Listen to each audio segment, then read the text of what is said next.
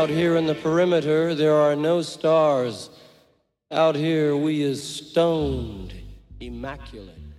Hello and welcome. This is the C86 show. I'm David Eastaugh. As you know, we love a special guest. This week it's going to be the turn of the singer songwriter. It is the one and only David Westlake, one time member of The Servants, but has now had a solo career and has a new album out, which is going to be on Tiny Global Productions. The album is titled My Beautiful England. This is the interview. So, after several minutes of casual chat, we got down to that exciting subject that was the early formative years. David, we're waiting. Tell us all. Well, it was there from very early on. Um, I grew up in Hayes, Middlesex, uh, the home then of EMI Records, and my f- mother and father had um, Beatles records, and uh, I grew up with those and listened to those on a reel-to-reel tape recorder. The first single I bought with my own money was um, the immaculate "This Town Ain't Big Enough for the Both of Us" by Sparks. Right. 1965. Um, so close, close to you. Um, it's a bit of a carpenter's. Uh, I was going to say it was. It, it, it reminded me of the carpenters. but, um, but yeah, all those things you mentioned, glam, um, and um, and then afterwards, of course, punk came along. But before then, um, I I I think I have it in the uh, the bookcase here. Um, I had this thing, the NME Encyclopedia of Rock, and that was the thing. I was thinking of that just now when we were talking about buying a record and taking it home. I would leaf through that and found the Velvet Underground and Captain Beefheart and all the rest. And these yes, used to travel up to Oxford Street and um, buy them in then the Virgin Basement Store or Mega Store, HMV. Or there was a wonderful place which I, I still think about, Simon's Basement Records, which was opposite the Mega Store. I don't know. Um, if anyone else remembers that. But, I'm sure they uh, will. I mean, it's interesting because my brother, I got a brother who's seven years older, and he had one of those rock discography books that I used to leaf through, and you'd see the top 10 albums of all time. At that stage, it was always Marvin Gaye, wasn't it? And the Beach Boys, and then Sergeant Pepper, and then that was like probably where Joni Mitchell came in, and the Incredible String Band. my God. Um, but yes, it was. Wow. It was interesting book. it was well it was kind of you'd leaf through and think oh my god i should like all these bands. And you know every few years i try and enjoy the work of the incredible string band never did really. Well again um, i'm with you there it was it was difficult but that but but luckily we had a record library and i think if you spent had a five pound a year subscription you could take out any four records at a time and that's where i started to become obsessed and consumed with the the world of the tdk d90 cassette and recording all these fantastic albums. So um, finding out which albums fit on 45 minutes and um, which perhaps you had to omit a track to get the whole thing on on one side of that TDK. Yes, this is true. Actually, if you were getting, you know, into that world of yes, what track to emit. Yeah, this is true. Actually, I'd I'd forgotten that kind of precision stuff and whether it really counted that you had the album if you had it on cassette that was recorded rather than actually buy it. It was very angsty in my early years. You can tell. Um, did it really count? But yeah. So when did when well, did you? Just, but before you move on, talking about you know fitting onto a tape, it, I, I suppose another reason it stays with me is that that arithmetic um, cropped up again when making, you know, when you make an album. Um, you you find out when you go to the pressing plant when when a label is kind enough to invite you to the the mastering, you find out that for optimum quality that one side of an LP should be no more than 22 minutes. And of course, there are longer ones. Uh, you know, those old golden hour of the Kinks type compilations that are over half an hour aside. Yes. Um, but uh, again, you have to think about timings there. Yeah. So again, that arithmetic returned. It does. So as we were trucking through the the the seventies, I mean, I was too young for punk, and my brother, by the way, was also into prog rock. So I became quite obsessed with you know the bands like Yes and Genesis, Barclay James Harvest, Wishbone Ash, the solo work of Rick Wakeman. Logos, shame about the records. Well, you know, Roger Dean posters were everything, weren't they? So then, so how did you sort of navigate? Because you were a year younger, so you wouldn't have you'd have still been quite young when punk sort of came along. I um I was, as you say, I was too young to be in a band, but um, I was completely um, energized by punk, and I, I, followed it in on TV and in the newspapers, and um, I bought the singles, and um, my first um, my first LP that I bought previously was A Hard Day's Night, um, but that was, of course, released years before. Um, mm-hmm. Um, released, in, in fact, the year or two years before, no, one year before I was born, one or two years before I was born.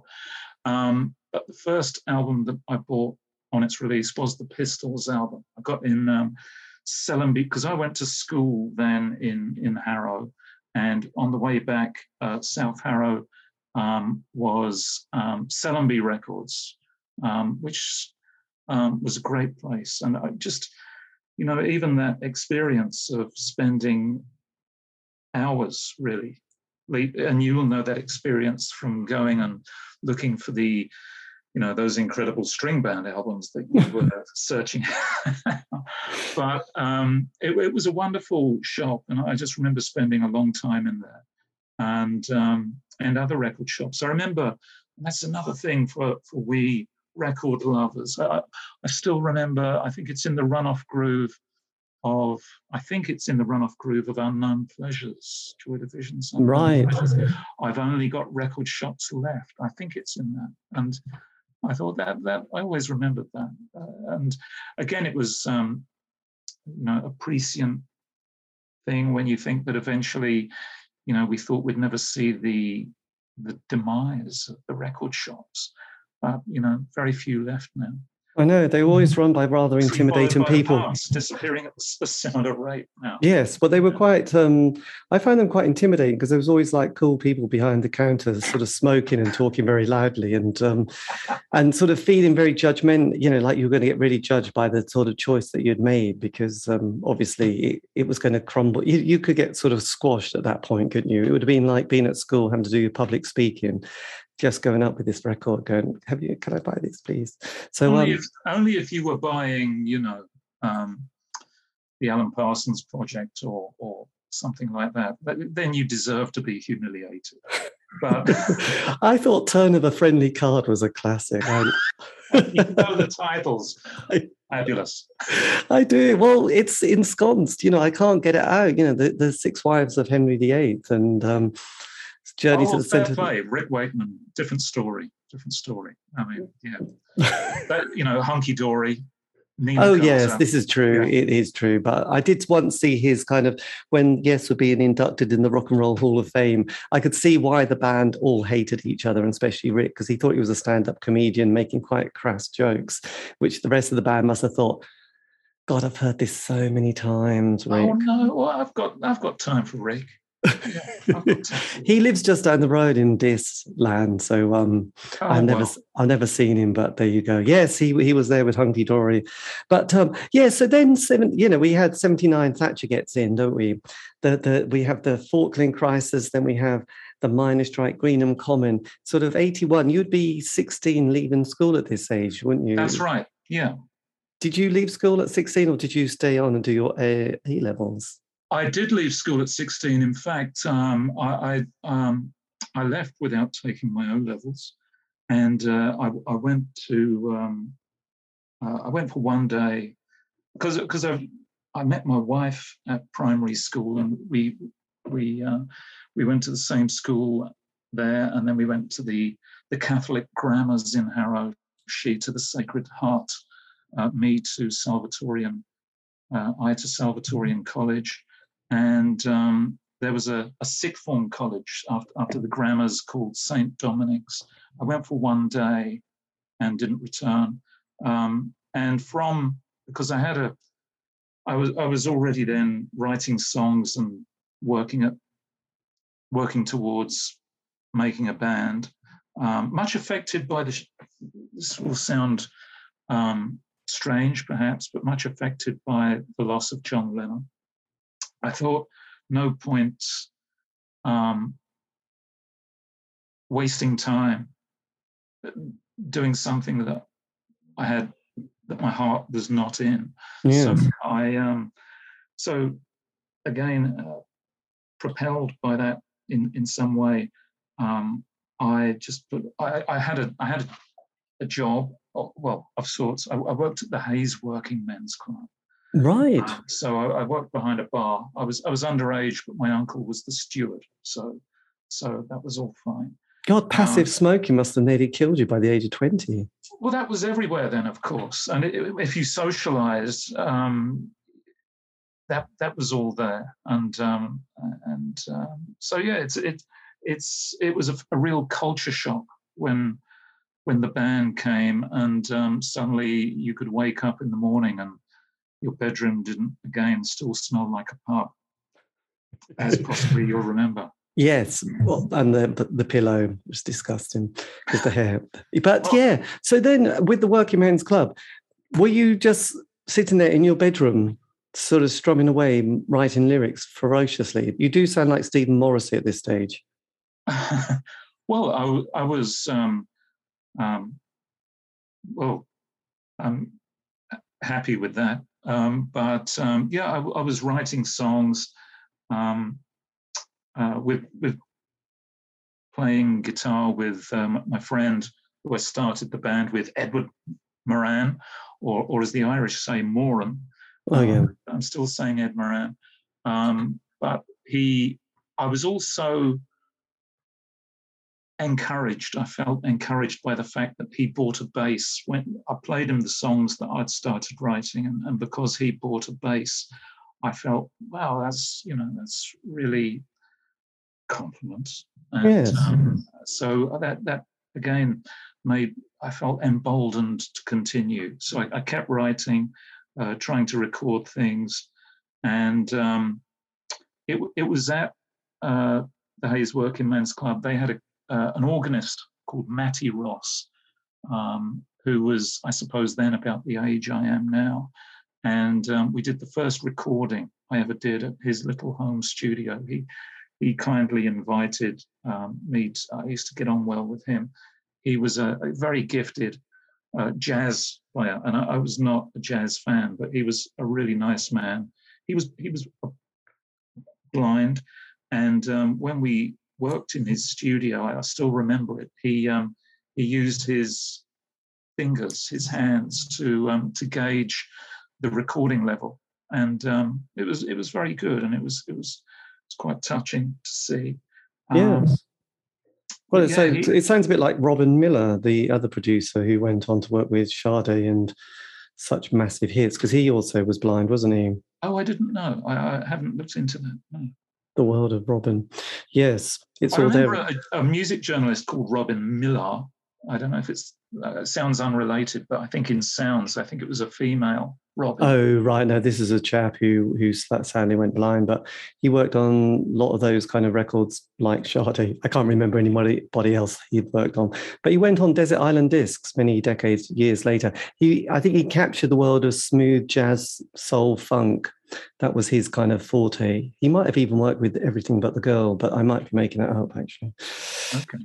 There you go. Yes. So so yes, that that world of um, recording. And what did it feel like your first vocal hearing that back?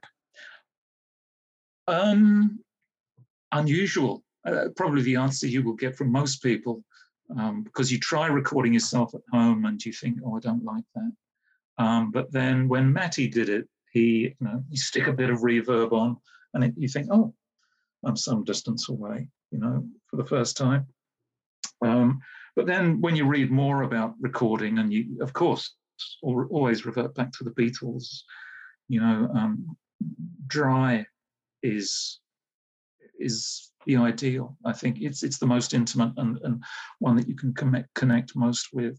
Um, so Um, but it was nevertheless it was a first step. And, yes. Uh, and when did you dis- when did you dis- and when did you discover your voice? Did where did you because it's kind of a thing, isn't it? Not everyone just goes and starts sort of getting behind the mic. I, I suppose they don't, but I, I, really wanted to do it. I felt the impetus to do it, and um, uh, I, I suppose lis- listening to punk as well. I did not have the sharp edge of a John Lydon voice. I had a, a mellow sort of baritone voice. Um, so I, um, I think I took that into account. I couldn't go up and give a real, um, you know, harsh punk vocal. No, um, but I could um, do something else. Yeah, and, and as and as the 80s progressed on, 83, big year, roughly the Smiths hit the ground, don't they? Well, hit the airwaves, and things start to sort of change. And the world of indie pop, which I put down at the start of 83 and has a kind of a glory period to 87. That's the years, the end of the Smiths, actually. And then Ecstasy comes along, and then that next wave of 16, 18 year olds want their kind of soundtrack and their new artists that they've just discovered. Um, so what was it like do, it for you sort of sort of 82 83 time because there's suddenly a lot of the indie labels creation records the living room this venue that Alan McGee well, hearing had. about hearing about your evolution I, I would say um, mine and, and, time of discovery mine was different um, I remember when I was ill uh, in the I suppose around 78 77 or 78 um, it was my mother who bought me um, an issue of uh, Sounds, and um, uh, a member of Kiss was on the front, as I re- as I remember. Um, who, who I'm I'm not a fan, but I, I just suddenly was gripped by the press, uh, the music press, and I, I think the press at that time was a real tastemaker. I both the NME and sounds, and to a lesser extent, the melody maker. Um, but I, I, always enjoyed reading. Uh, there was a, a, weekly set to between Dave McCullough, Div Mac, as he was referred to in print, and Gary Bushell. Um, and it, I suppose it's unusual now for, for people to mention the name Gary Bushell. Uh, I suppose people uh, hold him up as um, persona non grata for, for, some of his associations. I, I, mean, tabloids and so on. But he was a good, he was a good writer with with a, a different, um, you know, a different taste from Divmac. Yeah. You know, David Culloch was all uh, your Joy Division, uh, Cabaret Voltaire, um, The Fall, again, uh, The Fall was a big discovery. I bought Live at the Witch Trials, Dragnet. Um, and it was a real, um, it gave you a real sense of belonging, really, being into the fall in those days, because you used to read the letters of letters page of sounds, and it was astonishing to see that people weekly made the effort to write in and say how much they hated them, which just made them quite appeal to me. Yes, absolutely. I'm still amazed your mum bought you the copy of Sounds at the age of 13 or 14, while, while most people would have just got Lucozade and sat you in front of the telly. She said, No, here's a copy of Sounds with it Kiss great. it. Yeah. yes, the importance of that. Yes. And years later, Chris, the great Chris Roberts, writes for Sounds as well, doesn't he? So um, he's just brought a book out on the Velvet um, Underground. So there you go. Right. All, all, makes sense. So well, also in sounds, I mean, Velvet Underground. The big name for the Velvet Underground and Arthur Lee's love in those days was Sandy Robertson, who, who wrote again a fantastic. I believe I might even still have it somewhere. Um, fantastic two-page. Um, uh, uh, and even saying that, I'm reminding of reminded of Printhead from Dragnet, where he says we got a two-page page. It's what we needed, but uh, too late for Arthur Lee's love. It was about uh, 12 years on. But he wrote a fantastic piece on Arthur Lee's. Are you familiar with Arthur Lee's love? Yes. Um, Da Capo and Forever Changes and, and the first album. Um, uh, For Sale is a great album too. Uh, and I was again so taken with the the article. It's another one of those things where you thought, I have to buy this, and it, and it, that turned into uh, an influence as well. Um, yeah, was it that a house is not a home? I think that was one of my.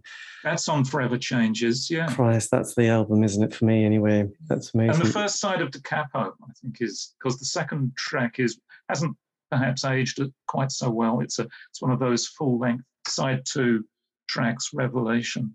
But side one of Da Capo is magnificent as well. Yeah, well, uh, yes, absolutely. So then so then after after your sort of chat, uh, your recording session, I can't remember how we got back to um, 78 actually but you did your recording oh, me talking about the press having a different evolution from you because yes oh, that's i think your your your voyage of discovery is is i can tell uh, much aligned to the smiths and and as evidenced by the sometimes recourse to frankly mr shankly uh, and so on. I, have heard for sure. Uh, yes, this is true, actually. Yeah. Quoting dear old Morrissey, which, you know, also like Gary Bushell, tricky. But yes, so so did you, yes, did you start to discover that other world of indie pop from sort of 83 that started, you know, when Alan relocated from Glasgow down to London, the Living Room Creation Records, and that world that started to well, appear? It's an odd one. When you say, did you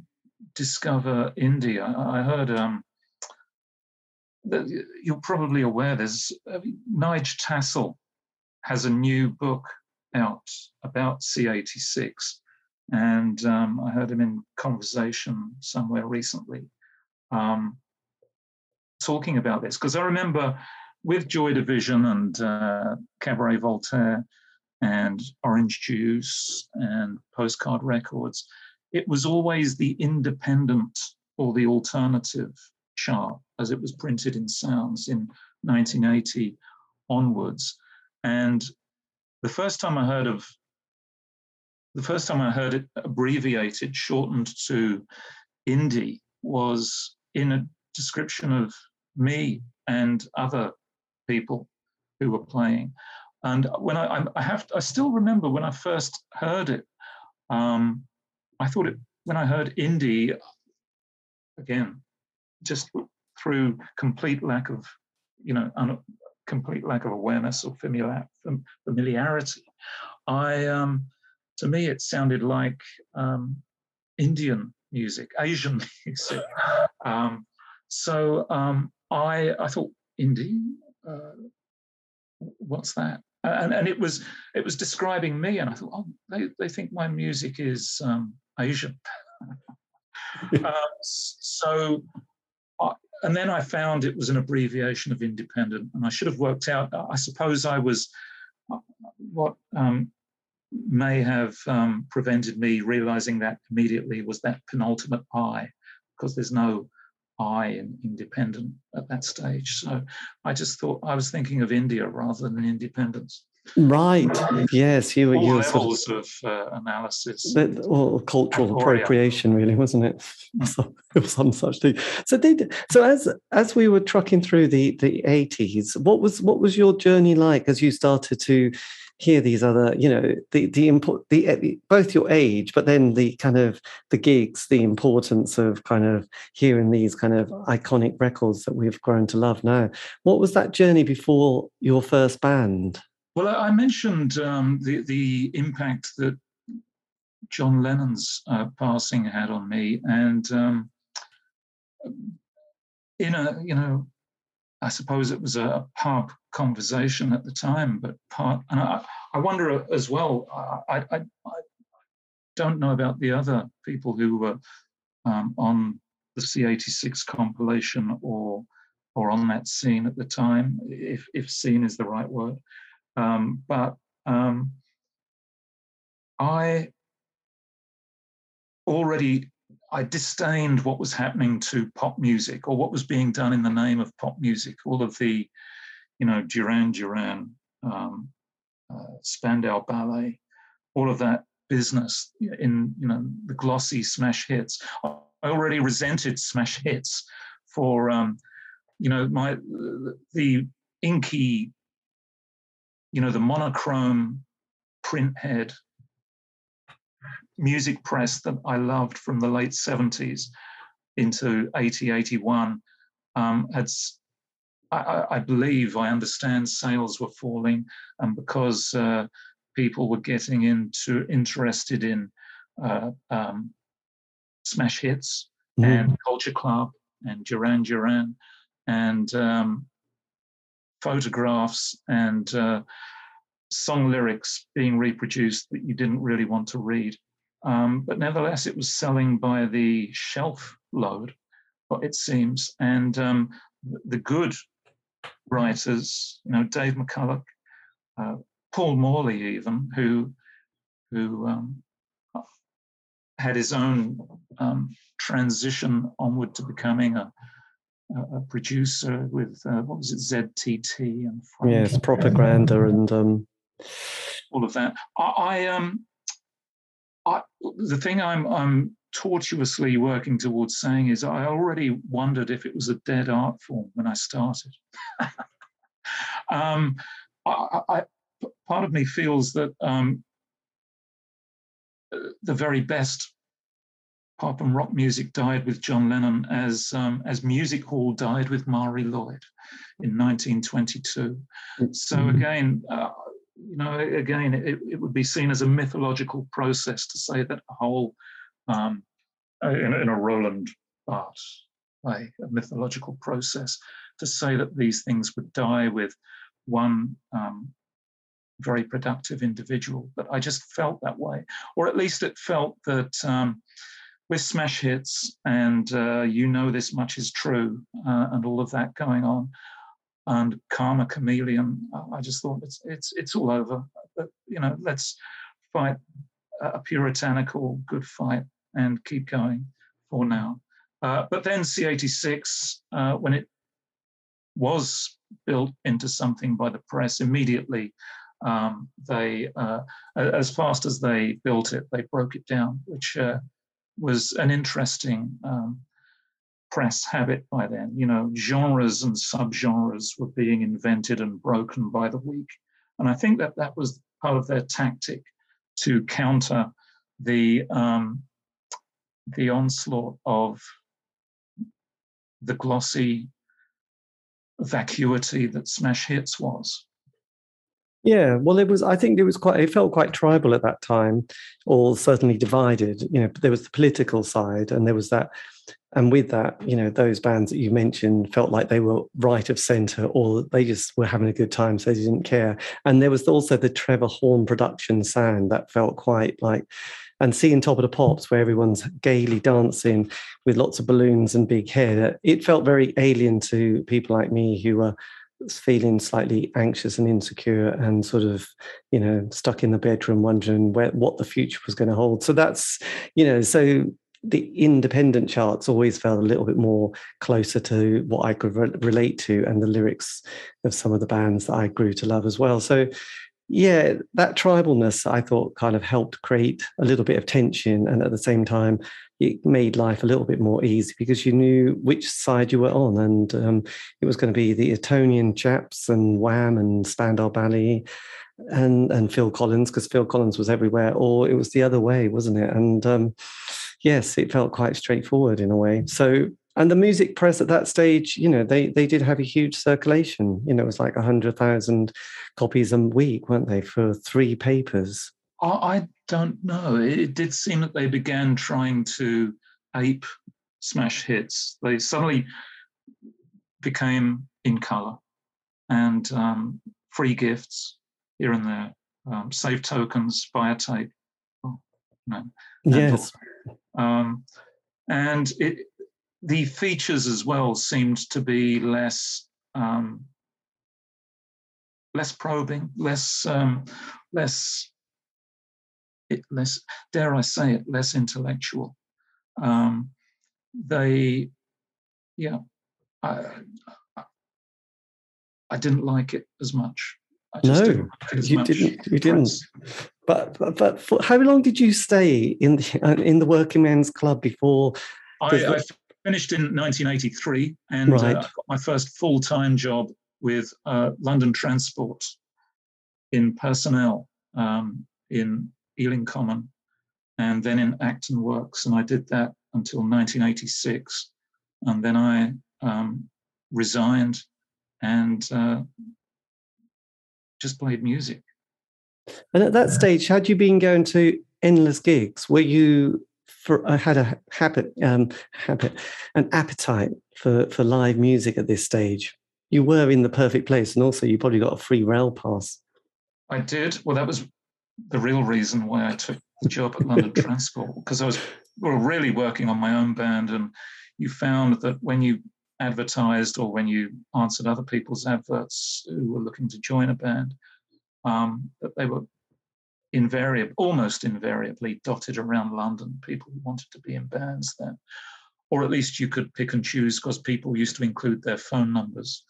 So you could tell by the code in those days. Um, um, and sometimes their address. You know, I remember I advertised and put my address, um, where people were very trusting then, and and had, you know, were justified in being trusting then. Yes. Uh, uh, the, the, I still look with a, back with affection on the um, the classifieds in the music press in those days. Again, thinking again about the artifacts as we, we were talking about earlier on.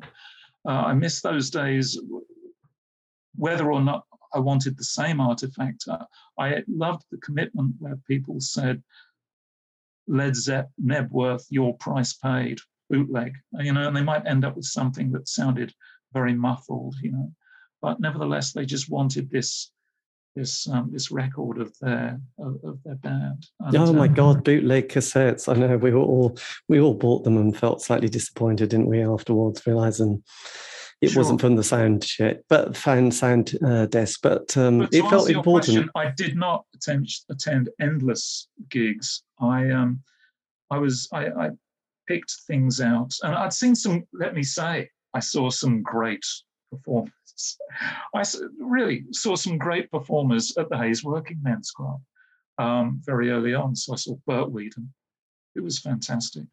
Um, I saw the New Vaudeville Band, and uh, I don't know if you remember Winchester Cathedral by the New Vaudeville Band. Give it a spin; it's it's very good. Um, um, oh, Ross McManus, Elvis Costello's dad, who was a great gentleman. Right. Um, very good.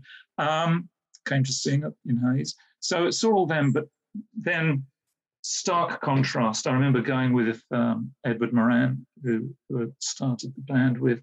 We went to see the birthday party at Victoria, the venue, and um, that was fabulous. And I, I, still look back at it as perhaps one of the, well, as, as a live performance, one of the, one of the best there was. Uh, and went to that, and yeah, I saw the. Actually, I saw with your love of the Smiths, I, I, believe I saw their first London gig in 1983. I think it was the first. I, I had heard it was, and in fact, um, at the time I, I, didn't know who they were, but they were headlining. I'd gone to see the Go-Betweens, and um, they had already had two albums out, and they were playing that night songs from what would become their third. But they were, and I thought this is a bit cheeky. Um, having this band headline above the band I've come to see. Uh, they, they were magnificent, and I, I, still remember all the gladioli filling the, the stage and being thrown around the room.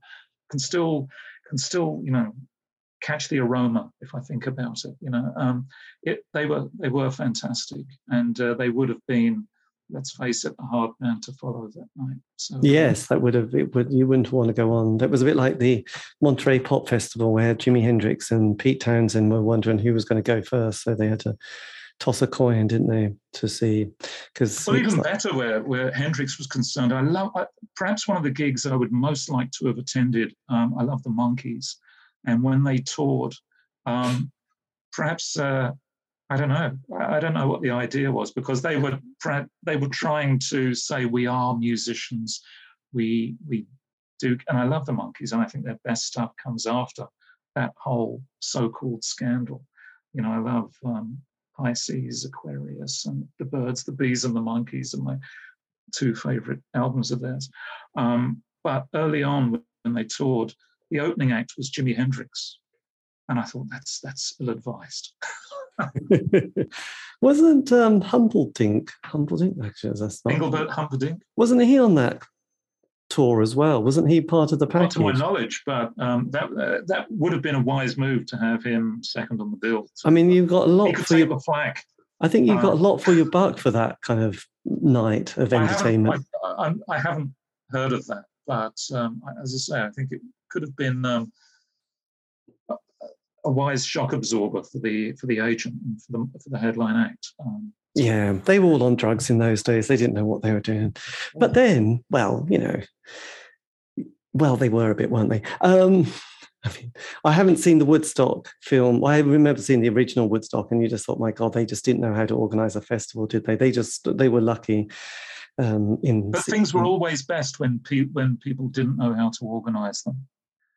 It, it- in a sense, you know, think about punk um, when it became owned and when it became regulated and organized. In effect, um, it it again, you know, genres are like this. Um, you know, as soon as they become, and perhaps that was the perhaps that realization why was why the NME were and sounds were fond of killing their genres as, as soon as they'd um, created them because Yes. as soon as they become um, institutionalized let's say they perhaps lose some of their wild appeal which which we all enjoy anyway I know. So, so yes, this is true. I mean, if you ever see Top of the Pops doing their punk, it's just awful. You just, you just can't. It's awful. no It's i just- disagree I, I still love seeing um, that clip of hong kong garden where they're using their special effects um, and i remember I, I do remember queuing up to um, get my copy of uh, i think it might have been juju at the time queuing up to get juju signed by Siouxsie and the banshees. And um, yeah that was uh, what would that have been? 81 or 82 i think. Um, and yeah that was she was a, a great presence to behold. Yeah, I think she had an energy, but I do remember sort of sitting, sitting there watching the Sham '69 doing the Kids Are United, and just thinking, God, those old men in the back, in the band, they were just, they weren't punk. They were just kind of old rockers who Oh, I love it. I love it all. It, it, pop was still alive then. You know, this is before. This is this is um, you know John Lennon is still alive. Pop is still alive, and um, you know Sham. You mentioned Sham. Um, side two of That's Life. That great concept with the, the pub up and all of that. It's fantastic. Um, so you know the idea of a concept album doesn't need to be topographic oceans or or selling England by the pound or or, or suppers ready or whatever it is. Um, it can be side two of Sham 69's second album. And they, they, You must you must have been mesmerized by the Disney film that uh, Peter Jackson did, the eight hours of the Beatles doing "Let It Let It Be." Oh, fabulous! I, I think it adds up to more than eight hours, doesn't it? It's, it's Eight hours and twenty minutes. I don't know. Oh, It's it's fabulous. I, I have to say, I watched the first two on on the um, the days that they were issued, and then I felt, with my Catholic upbringing, perhaps I felt that I was indulging myself too much at once.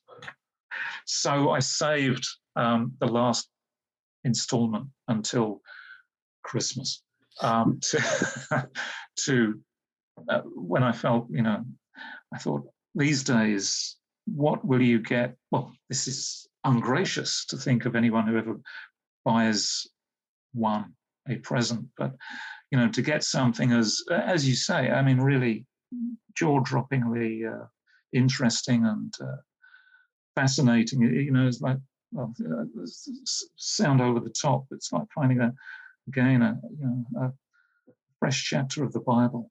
Yes, ab- absolutely. Chapter is that right? Which which which ended uh, bizarre, which which ended sort of on a high, which was a bit surprising rather than a depressing Well, again, that, that was really, I think, a, a nice thing to do because Let It Be, the, the film that was issued, hasn't been shown on television for so long. I I think they're going to reissue, um, as usual, a digitalized version of it. But, um, and everyone's so familiar with that George and Paul interplay. Well, what do you want me to play? You know, tell me what you want me to play, and I'll play. And that that has become a a sort of a symbol of, of any interband discord, you know, that, that George and Paul scene. So it was nice to see other things around it. And there was pure joy. And I think, you know, for people who knew each other so long and had been together so much, there was bound to be. So it was wonderful they did it. yes, and you could see that Paul loved his musical as well. So he would have known the work of Mary Marie Lloyd, wouldn't he? So um, I um, oh, yes, because his father, I believe, was um, uh, still a variety singer. Yes, I think was wasn't John Majors as well. Oh yeah, well, yeah. I, I, was, I think his might have been trapeze or something. His father, but yeah, let's not mention him. No, let's not.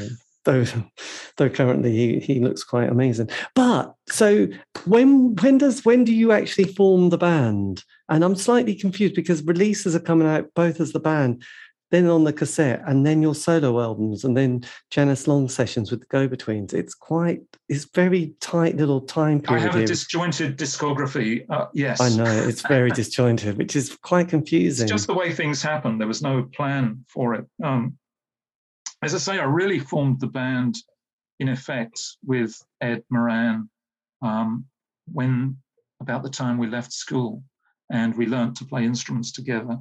Um, but then I, I was getting progressively, and he, as I say, had been a great encouragement. The fact that he was impressed, may I say, enough to set, to buy an instrument and um, join me on the songs I was writing really kept me going. Um, but then um, he got more involved in work, and um, sadly, he well, worked for him that um, he, he went more in that direction. Whereas I, I, just knew I had to keep doing it, wanted to keep doing it. And I, I started, it was Ed, in fact, who brought in um, John on guitar. And then I, oh, and I had another person I went to school with who played drums early on, Eamon. Uh, he stayed, he played on all the gigs up to, I don't know, Christmas 85. Um, but also using adverts became a real um, thing, and, and I uh, found, or, or he answered one. Um, Phil joined um, on bass, and um, we started playing gigs. First gig was with the television personalities. Well, Dan um, Treacy, the legendary Dan and, Treacy, and Joe Head was in that lineup when we played, and it was at the Pindar of Wakefield, as it was then. Uh, it's now called, well, before and after the Water Rats, which everyone knows. I think um, Bob Dylan played his first English show there, and many others. Um, um, and um, you mentioned uh, the creation record. What happened was um, we got dropped. Uh, and again, it, it, was not unknown for bands to make a single or two and get dropped. Um, but the, the, way things were working was that I assembled a band, and I, I felt very, uh, again, felt very lucky, privileged to have people play uh, on on the songs with me. But again, when you recruit people, recruit if that's the word, when you um, find people that way, yes. um, it's I suppose in a way some element of a more of a I don't know if it's more, but yeah, in some ways, a, a business vocational relationship or, or certainly a business vocational project on their part, particularly when, as was the case, they were um, a, a, few years older than I was, and um, more of a pragmatic approach to being, you know, being in a few bands at the same time.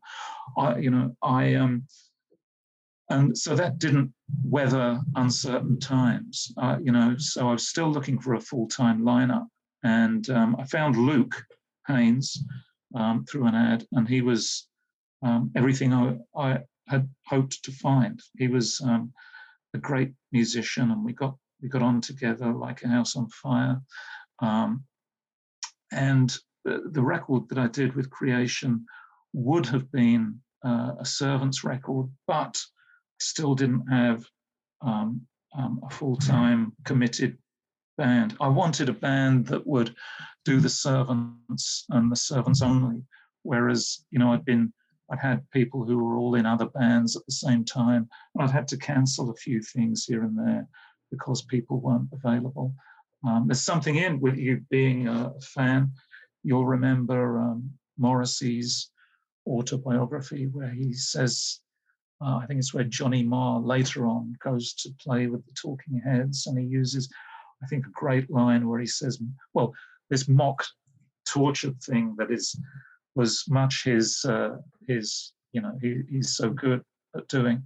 Um, he said, Mon- "Monogamous I, polygamous he," and you know I understood that feeling where I, I was working towards doing something that was self-contained and uh, um, had its own, you know, was the band and no one else. Whereas, again, I, I, uh, I am always pleased and um, grateful to have people play on the songs, but certainly at that time, I still had an idea of making something that, well, in my young way, that I, as I was then, that I hoped would have the impregnability, as I saw it, of the Beatles or the Velvet Underground, you know.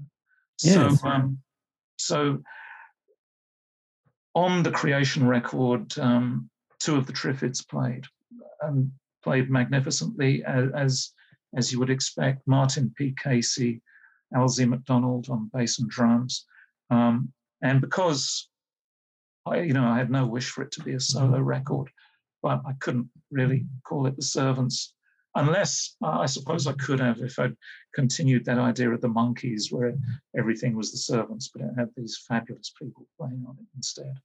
Um, but um, perhaps still a maybe the Catholic sense where I thought I need to be straight up, need to come clean, need to be honest, and it was, yeah, it was uh, a David Westlake record, and um, yeah, I wish I'd used the time to record more songs because it was that odd um, format that was around then, the mini album. The and I'm sure you bought one or two. Yes, um, absolutely. And sometimes that's all you that's all you wanted because frankly the filler the filler was just too much. How did you find yourself on Creation Records at this stage? Did was it Alan or Joe that or Ed well, it was when I was there, it was after Joe and before Ed. The people who were in the office in Clerkenwell Road when I was there were him and um, Dick Green and uh, Yvonne, Alan's wife then, his, I believe his first wife. Um, so they were the people in the office at the time. Um, the way the way that happened was um, it was a very it was a strange, confused scene, I suppose you'd say, or situation. Um, the person who who put out the first two servants records uh, worked at the time in the office in creation, and from what I understand, there was some. Um, I think they had a. I think he and uh, Mr. McGee had a had a falling out, um, and I think it was time they parted. And uh, I think perhaps the fact that the servants got dropped, I, I, don't know. It may or may not be the case. Perhaps they just um, didn't like the songs anymore, but it may have been collateral damage or something from that. But um, and even the fact that I was invited to make a record, I don't know again if it was if there was some uh, political dimension to that. But I, I was, um, I felt left out uh, in the lurch of it. I didn't know, you know, still being 21, I, I didn't know if I would get to make another record. Um, it was the first time I'd been dropped, and um, it was uh, quite a lonely feeling. Oh.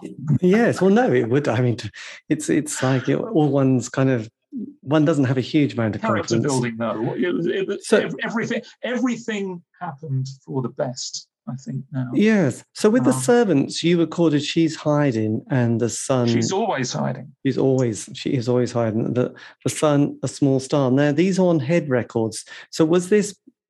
These were two came out, and then your solo album came out with Creation mm. the following year. But you'd been on the C86 cassette. Yes, yes. Um, again, well, and the namesake of this uh, this this great show. Um, C86, we were invited um, to be on this compilation, and um, it, it might, enough has been written. I'm sure you've spoken. Perhaps you've spoken to everyone else, or near enough everyone else on the compilation.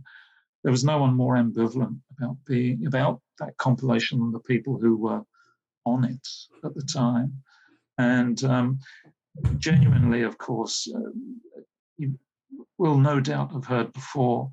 Um, but I, much I assume, like everyone else, did did not imagine it would be remembered in 1987, let alone 2022. Yes. and, and, now, now you know, I, it was a stroke of luck to be on it, and um, I, and having studied other genres and subgenres and been in and out of all those uh, byways and alleyways of how genres um, emerge and die. Um, I can see some reasons of of what of or so, at least some arguments as to why things happened as they did. But at the time, um, it just seemed like um, something that would be buried quickly. I think you had to save tokens uh, from the the uh, from the NME, and also send off something like two pounds or two pounds forty nine, something like that. Yeah, you got a postal order from the uh, post office, didn't you? And then probably I really saved... thought, I really thought, who is who on earth is going to do that? So was it uh, Neil Taylor who was one of the three people who did that compilation? Was he the one who approached you to be on the on the on the cassette? Uh, it was either him or Adrian Thrills, I think. Right. Can't, can't really remember. So how did the invite come up? I can't quite remember. I can't quite remember. But um, uh, how did it come up? God, it's so long ago. Um, and you said, and you said, this is the track that you can have because most oh, of the band. I, I, gave what, to be honest, I gave, and I, I mentioned this, I, I think previously. I, I, gave what I felt really was the worst track. In, you know, in retrospect, I, it would have been better. You know, I gave a track at least, the, or, or, the least good, rather than worst. Let me say least good. The one that was with which I was least pleased myself, um, because uh, I was I was wary of. By then, I mentioned that the press had done had been in this week in, week out exercise of making genres and, and making them into laughing stocks, you know, objects of humiliation and ridicule. So one was on one's guard. And, um, you know, even at that tender age, you know, suspicious, skeptical about the, you know, it, because it, it, again, looking back, you could feel complimented that something as, well, again, it was, uh, to me at least, you mentioned the circulation was better than I knew about, but to me, the NME was um, in its death throes. Um, I, I, I, missed the I missed the black and white days, but even then, perhaps I was a grumpy old man well, I, I, I was just, um, uh, you know, I, I was, I, I, just felt it wasn't as good. Uh, it wasn't as artistic. It wasn't as intellectual. It wasn't as um, as interesting or, or, or compelling as it had been to me. And it seemed an exercise in in in staying afloat for them.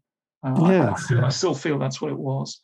So, and I dealt with it in that spirit and I think they were as surprised as anyone when they found that suddenly it took off and, and Rough Trade reissued it as an LP, which again seemed um, uh, because as as you know, Rough Trade by then had changed from from the Fall and Cabaret Voltaire days. It was it had been doing the Smiths for um, a few years. Yes, and, and suddenly you know if you saw Geoff Travis, he seemed to be wearing, or at least to me, seemed to be wearing a Curiosity Killed the Cat cap. You know, Ben, whatever his name was. Oh, that's right. Yes, that phase in the 80s. We loved that. suddenly he looked like uh, you know, Mr. Smash hits to me. Um, but still, Rough Trade still had some cachet. So I thought, oh, well, we, well, we, we certainly did learn a lot about rough trade with Morrissey's book, didn't we? About his love of Robert Wyatt and such kind of like he couldn't stop poking Geoff and the whole ethos of rough trade, which did make me laugh all the way through. But uh, yes, a lot of references to Robert Wyatt and the Socialist Workers' Party and all that kind of groovy stuff. I know.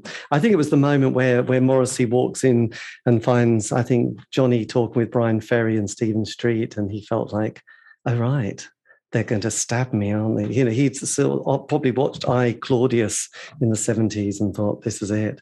They're conspiring Fabulous, I Claudius. Yeah, yeah.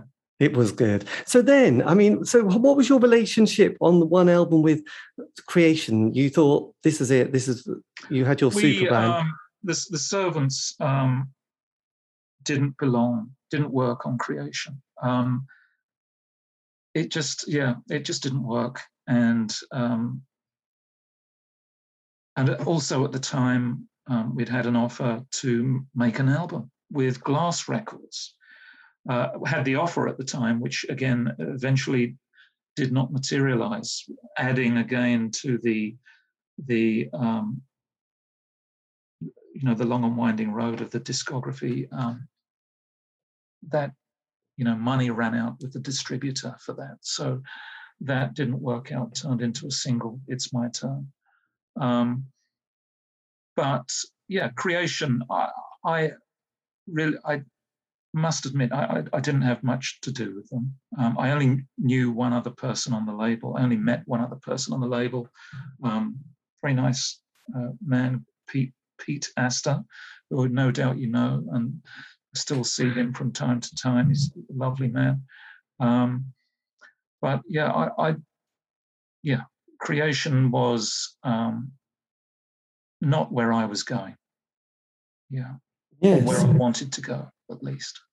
So then you focus the servants with more of a steady lineup for the the first your your first album, which was going to be on. Well, we had a strange we had because looking as I was then, as I mentioned, still for um, a, a, long, you know, a full committed lineup. Um, we had a strange phone call um, from someone who said they were in a well-known band, and we were, you know, I was quite used to hearing that oh you know i'm quite well known. You think really? Really? Are you? Um, and you, you think i've never heard of you. But we did get a call from someone who, who, said as much uh, and i said oh really? And uh, he was in, in quite a well-known band uh, and it was hugh whitaker of the Housemartins. The Housemartins. And um, he uh, my first response was oh uh, yes, I have. well, I thought to myself, speaking of speech bubble, I have heard of this one. Happy and, Hour, uh, we loved it. Well, uh, me, not so much. Well, not at all. Uh, my first response was, I don't think we'd get on. Um, uh, I, I, didn't like what they did. Um, so I, I, I, was ready to hang up. Um, but he said, no, hold on, because also those days I mentioned that the address was in the advert. Well, yeah, you know, that could sound very, um, you know, very confident to take that attitude, but but but I was by this time. but um, I, would sent him a tape. I think before I knew who he was. Uh, I used yeah just used to send out tapes, and um, he he liked the music. He liked the songs, and I thought how strange um, that this person who's had a number one record and and and had you know is is quite well known has left this band and uh, wants well again a compliment but but again it's because he um, he wanted to do something musically and I still think the single he made with the servants it's my turn um, from what I have heard I still think it it really shows his drumming better than anywhere else that I have heard. I think his drumming on that is superb still um, and I only wish, uh, well, not, it's not, not my only wish. it's a, a, thought terminating cliche, you know, this my only wish, uh, too many to mention. Um, well, some. Um, but he, um, you know, we were going to make an album when we made that single, and he was he was a great drummer. He had great power. He was he was um, he was very strong. Uh, well, that sounds a, a strange uh, thing to say, but I remember when we were playing gigs. Uh, I don't know if you're familiar with the weight of guitar amplifiers. A Fender Twin is very heavy, and mm-hmm. when you're loading up at the end of a gig, uh, I and somebody else would normally take you know one end, or you know if it was if it was of the amp and they the other, uh, and um, or if it was a short trip, you would with one great lunge do it yourself. But he could manage two amps, and so you know where do you want these lads back of the van? I'll say yes, please. Um, so again, he he left all of that you know, smash hits, pop stardom. I think his thing, and you mentioned the sound of the production from the 80s. I think that was his um, disillusion that, you know, when you recorded in studios then you would listen to things on three splits, three types of speaker, the very big ones that you on which you would never hear it on the like anywhere else unless you heard it your record at a gig. Um, the home studio or the home hi-fi ones, which were Yamahas generally, or the shoddy little transistor radio type speakers. And he told us, at least, that by the time he left, um, because they were looking at more and more hits, they seemed very often to him, from what I understood, to be mixing only by listening to the music on these shoddy little transistor radio speakers. And he felt disillusioned somewhat with where that was going. And I, I think hearing, you know, his is playing on It's My Turn. The, the, the drumming is so good. I, I, almost feel there was some kind of catharsis, some kind of um, release going on for him because the drums are really great. Yes. And had you at this stage lost Phil? Had Phil sort of left the the lineup, the ba- you know, Phil King? He he had gone. Well, he he was in any number of bands. He was in a band with his girlfriend. Um, called after an incredible string band album, uh, The Hangman's Beautiful Daughter or Daughters. Um, so yeah, he he had gone, um, but again, you know, we just didn't have friendship really to hold together. I, I was, I didn't have a way of making records at the time, so you know, people moved on quite understandably looking back, but again, quite lonely at the time. Yes, it's it's a, so as as the eighties trucked through and we sort of got into the world, not necessarily we, but you know the things had changed again, hadn't they? The musical landscape, and suddenly you know the ecstasy world, dance music, you know the orb started to appear. The guy called Gerald Ecstasy, you know, and that world that was the Happy Mondays and Stone Roses and Primal Scream were making their big kind of dance numbers, and then we had the Seattle grunge scene. I, I preferred them when they were, you know, the birds. Yes, this is true. But how was it for you, though? Kind of thinking where where were you sort of heading, and and what's your next move with the with the band and your sound? Well, um, I from the scene you've just mentioned, all of that um, ecstasy, bell bottomed, you know, flared nonsense that was going on, all of that, you know, rave and, and business. I, I, wanted, I had no truck with it. I, I thought it was um, lazy, low grade, and I, I, I you know, again, uh, disliked it. And um, you know, my, my, response to it was to um, do the opposite, and I started writing songs for an album called Disinterest, which was uh, about as far away as as I could get, or, or at the time from um, from all of that, um, you know, druggy or or faux druggy kind of blissed out rubbish, you know, that I, I wanted nothing to do with it. It was um, it was poor it was you know and the record you know records of appalling badness you know I, I, just wanted nothing to do with any of that and i always i suppose again i, I was um it was always me to you know walk in the opposite direction from any bandwagon or or or um, trend or, or fad. Whereas I was always surprised to see other people embrace it, but perhaps you know they had they had some aspiration that they just wanted to be part of something, so long as it was on trend. Uh, and perhaps I, by the opposite inclination, perhaps I had a I had a, a feeling I wanted to be off trend, and uh, I think I made it.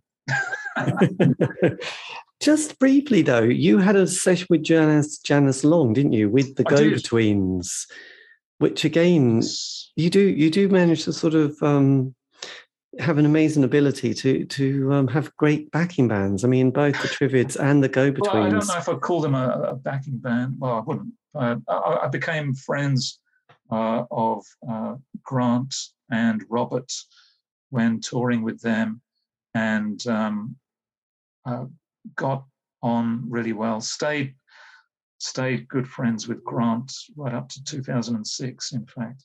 Did you have um, Amanda and um, Lindy playing on the?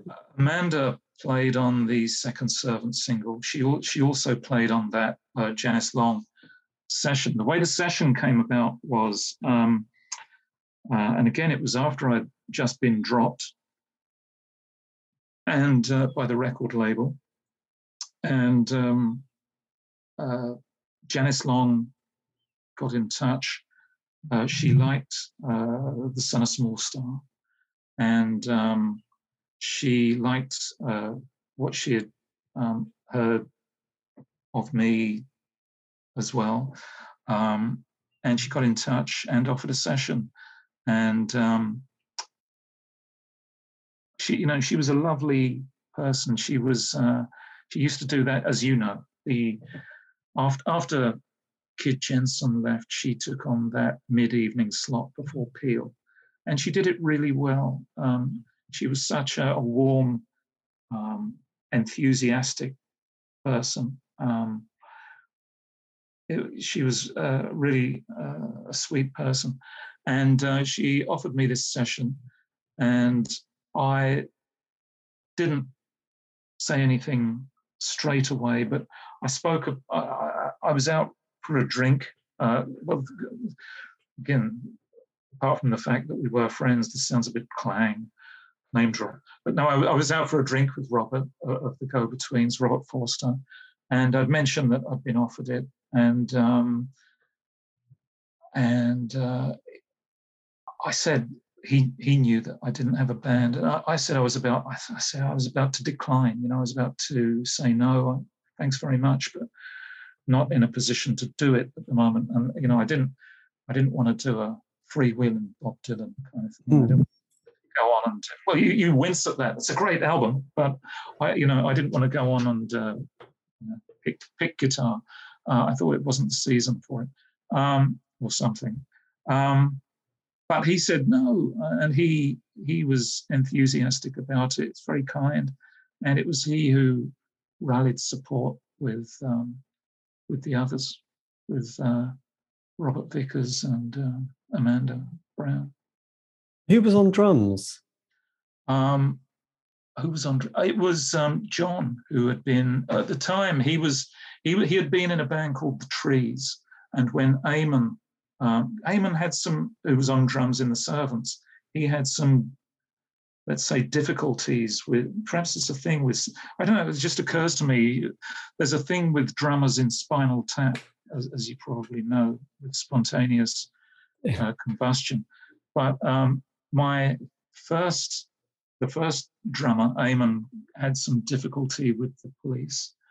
Um, which uh, meant that he was he had he was let's say, precluded from um, um, assisting in the evenings uh, with re- rehearsals, and he, he, was put on a curfew. Um, and um, so, with rehearsals and uh, gigs, that became untenable, very sadly. And um, and later, as possibly you know, Hugh had some uh, had some personal problems uh, with with with uh, things in that direction as well. Um, um, but he, yeah, he was always a great drummer. But yeah, uh, on the Servants uh, singles, it was the drummer from the Trees, John Wells, who who played on those singles, and um, he played on that session as well. Right. Yes. Again, God. it's yeah. This would, um, I think, this would give you know the great Pete Frame a migraine. Yes, absolutely, because because having the Triffids and the Go Betweens. I mean, at that time, I don't, you know, having done quite a few interviews from this kind of period and scene. Were you at all sort of circulating or orbiting the the famous ambulance station that seemed to have members of the incredible the Hangman's beautiful daughters and I guess Phil might have been part of that, but I know that that particular the ambulance station. Yeah, it was a it was a squat venue, and a lot of people. Oh, no, I've, I've, I've, never heard of it. It's the first I've heard of it. Right, because I sort of I think with a lot of those Australian bands, they came over to the UK to sort of seek their fame and fortune, and I think a lot of people were squatting in the London scene at that stage. But well, no, um, well, at least the only Australian band I knew was the Go Betweens. I didn't I didn't actually know the Triffids uh, to speak of. Um, they played on the record, uh, well, two of them, and they were they were lovely and, and superb musicians. But I, I didn't know them in the way that I knew um, Grant and Robert. Yes. Um, but they well, well, it's it's it's it's no uh, disclosure now to say that Grant lived in Hackney on a road called Retreat Place. Um, he, in fact, I, have not heard it, well, mentioned anywhere, but it's always interesting. And I remember seeing him. Uh, I think I was there for his, might have been there on a long table for his 30th birthday. Well, again, I feel another um, coming on. But Charlie Higson, he shared a, a place with Charlie Higson of, of, you know, later famous on the Fast Show, but he was in a, a good band called the Higsons early on. From the UEA. You may know them. Yeah, I don't want to live with monkeys and all that. Um, and Robert lived in at, at that time Highbury um, with Lindy. They were in a, a great, what looked like uh, it, Victorian Gothic three-story property. Um, um, and I think Lindy lived on the top floor, and Robert lived on the middle floor. And um, yeah, I used to spend some time around there, and um, yeah, they were they were great company and um, good people to be with. Yeah, yeah, absolutely. That's, that's the definition of good company, isn't it? Yeah, it's reaching for something else. Yeah, yeah, absolutely. Yeah. So then, the servants, your this is your one and only album, isn't it? This this that comes out. No. Disin- Again, fooled you. you did. Disinterest. Uh, Disinterest. Well, it was the only album at the time. Um, again, with with a a really strange quirk of um, of time, I suppose. We recorded a second album in, in 1991, but it didn't get released until 2012. right. And, and, that is my favorite Servants record. Um, that is Small Time. Um, I might have it here. It's this. No good to people on the radio. Oh, yes. It's Cherry it's, um, Reds. Um, yeah. That's the second Servants album. It's it's the best Servants record. Um, it's um, yeah, I, it's it, I have to admit, it's the only one on occasion that I might still um, listen to. So you recorded that the following year? 91. Yeah. Blimey, you were on a roll. Did you have the same, did you have a steady lineup at this stage? That was recorded just as a duo. It's me and Luke Haines. Right. And that's and, it. Um, at the time, it was, it's, it's a peculiar story. It, the, the recordings that came out as the album, admittedly, um, were not the album. They were the demos for the album. Um, but the demos was, and again, it was unfinished business for more than 20, for more than 20 years. Only Luke and I had heard the record. and uh, I loved it so much, and Luke uh, had some fondness as well for it. I know, and he it was a really peculiar um, um, project putting it together because it was recorded on two four tracks. Um, my uh, I put my songs down on my four track and then take it round to Luke's. And uh, what happened was um, the tracks as they were released in 2012 uh, had never been, you know, all the parts had never been assembled properly before. So it was a huge project of, uh, you know, it felt like a tapestry marrying, you know, because cassettes as well, it was recorded on two cassette tapes and, you know, at minutely varying speeds and cassette as every, or as anyone who records knows, is uh, is not as uh, it, well.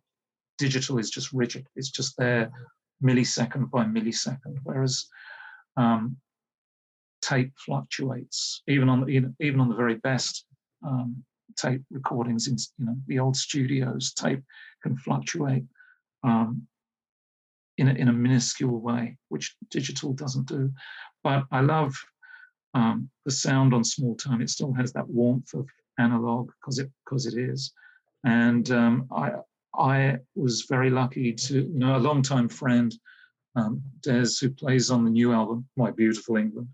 Um, he um, put that together. He he's a, a studio whiz, you know, wizard, um, and he helped put that together. yes. Me. So, how did you get Cherry Red Records involved with that one? Well, um, I we I should add that you know already missing out another another of my records, Play Dusty for me, yes, um, which came out in 2001. So backtracking from 2012, because again, because and the reason I mention that is that um, Cherry Red, by that time, um, and when I stopped after recording the what were and the demos and what became the album Small Time, I um, stopped even approach uh, approaching record companies or you know I'd play the occasional gig, but essentially I did things only when people invited me to do them because I, it, it had become for me um, a joyless exercise, you know, trying to you know, flog my wares. Yes. You know? and I, as well as then, I, for me, you know, the success of something didn't depend on its reception. It was how I felt about it myself. So I thought, why am I doing this? And I went off and did more uh, worthwhile things or other worthwhile things. Um, and um, carried on playing music, carried on writing. Always, what I enjoyed most was the writing and and assembling songs and, and the ideas, the, you know, the, the, the, spark behind all these things was always the part I enjoyed most. Um, so I carried on in that connection. But another tortuous route to saying the way when you mentioned how did Cherry Red come into things, for some years I'd given up the idea of ever approaching, ever approaching a record label again. Um, so I, I pressed up Play Dusty for me myself at um, a place called 10th Planet in just off Oxford Street in London. I think they might still be there. Um, so that was a self-press thing, and the, the, label name was Mahlerphone, which was uh, a personal thing because I enjoyed Gustav Mahler, uh, and also I lived around the corner. I grew up around the corner from EMI and Parlophone, the old Beatles imprint.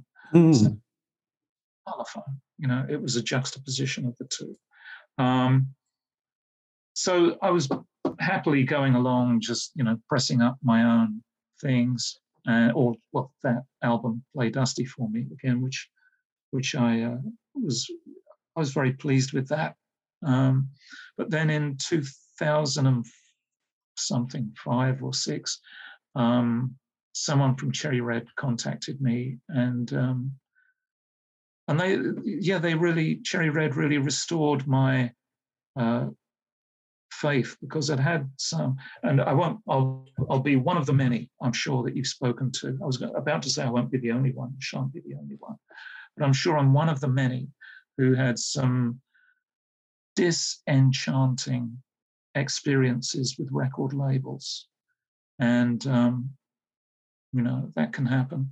Um, and I, I, I thought uh, for me, it was, as I say, disenchanting. Mm. So, so I pressed up my own thing. And again, I, I've largely gone since with the idea of doing things um, when I'm invited or approached, or, or, even thank you very much for staying the pace, but I, I have a habit of turning things down sometimes, uh, not out of um, any thing other than um, I just think, oh, it's you know, it's not for me. I think I might have said something like that if you, you know, when we first corresponded, uh, when you kindly um, invited me to join this um, excellent show. This show, yes. So, so Cherry Red was that. So you got that play Dusty for me. Yeah. Oh, you done you done that in sort of it's confusing, isn't it? It's hard. It's hard to. Um, that was two. Th- that was two thousand. Like so, a, my, yeah. this is a Rubik's cube career. This yeah. is true. So play Dusty with me. You just kind of held that, and you for me. Not if if you need a mnemonic, it's um of course it, it's a play on play Misty for me, Clint Eastwood. So, yes. So yes, and, and, and Dusty Springfield, um, who, of whom I was uh, an admirer, um, had sadly um, passed away not long before that. Yeah. So that came out 2002 with your own sort of on your own back with your own label. Mahlerphone, yes. Mahlerphone, to do with your love of Mahler. And then, so was that? Did you enjoy that process? Did that was that generally a good experience? Well, um, in what respect? I, I, didn't enjoy it. Well, I, I did did not not enjoy going to Tenth Planet, but it's a fair it's a fairly well it's a very prosaic experience. Drop off your thing, get it pressed, pick it up. I, I quite liked getting them all in a big box, uh, I suppose, but. Um, yeah, I, I, was glad that I had done it. Uh, yes. I suppose, if anything, I was pleased that I had not um, as I saw it then, subjected myself to the uh, the experience of um, of touting my wares around to people who who you know by and large probably didn't want them. So, 10 years later, Cherry Red Records approached you for the record you did with the Servants, which never came out in 91, which was the demos, which I remember with Luke. So, how did that relate? You know, how did they sort of knock on your door or? or... Well, they'd done a, comp- a compilation before, and um, and then that had gone okay, you know, not it, it hadn't set the world alight, but it was never, you know, I don't want to set the world on fire. you know, it was never my, um, you know, really never my aim. Um, but and and I was always um, grateful to people who didn't expect, or you know, I think one of the things that, you know, creation was a good label, but they always had that ambition to um, shift units, you know, and uh, that that was not in my set of criteria. But again, that was again think about it. It's easy for me to say I'm not the one.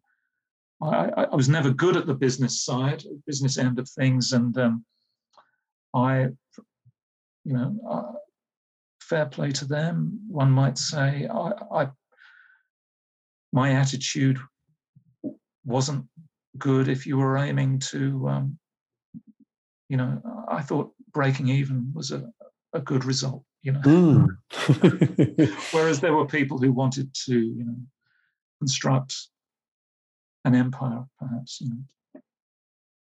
keep going, to keep going. But then John Henderson approaches oh, you. Yes. Uh, well, I, I did approach John um, because I had read an interview with him, and he was um, what I, I, suppose what I had always, uh, well, again, what I'd always hoped to find in, in somebody who runs a record label. Um, uh, and um, and indeed, he it, it worked out well. Yes, he's, uh, he's you know he's uh, I think he he's got a vision, uh, and at the same time he, he has patience, and he he he he reminds me a little bit. You know, I don't know if you read in your I think looking back to the old NME Encyclopedia of Rock that I presented as as you know exhibit one earlier. Um, no use to radio listeners, um, but he reminds me of the great thing that you know if you ever read about Warner Brothers in 1972, where they had John Cale and Van Dyke Parks as A and I thought, you know, what's happened? You know, why why can't we have those days? You know, um, instead of well, again, it's it's very different now from the way things were in the 80s. I mean, it's completely different, of course. Yeah. But Tiny Global Productions has yes. got this amazing ethos and roster. So when did when did well, you? I, I was all, I, I, was a fan again while I was still at school of uh, the Blue Orchids. Uh, you know, because they're the greatest Martin. hit came out. Yeah, um, and and the Fall I mentioned. You know, I was a big fan, but Tiny Global has um, the Blue Orchids, the Nightingales, um, Band of Holy Joy.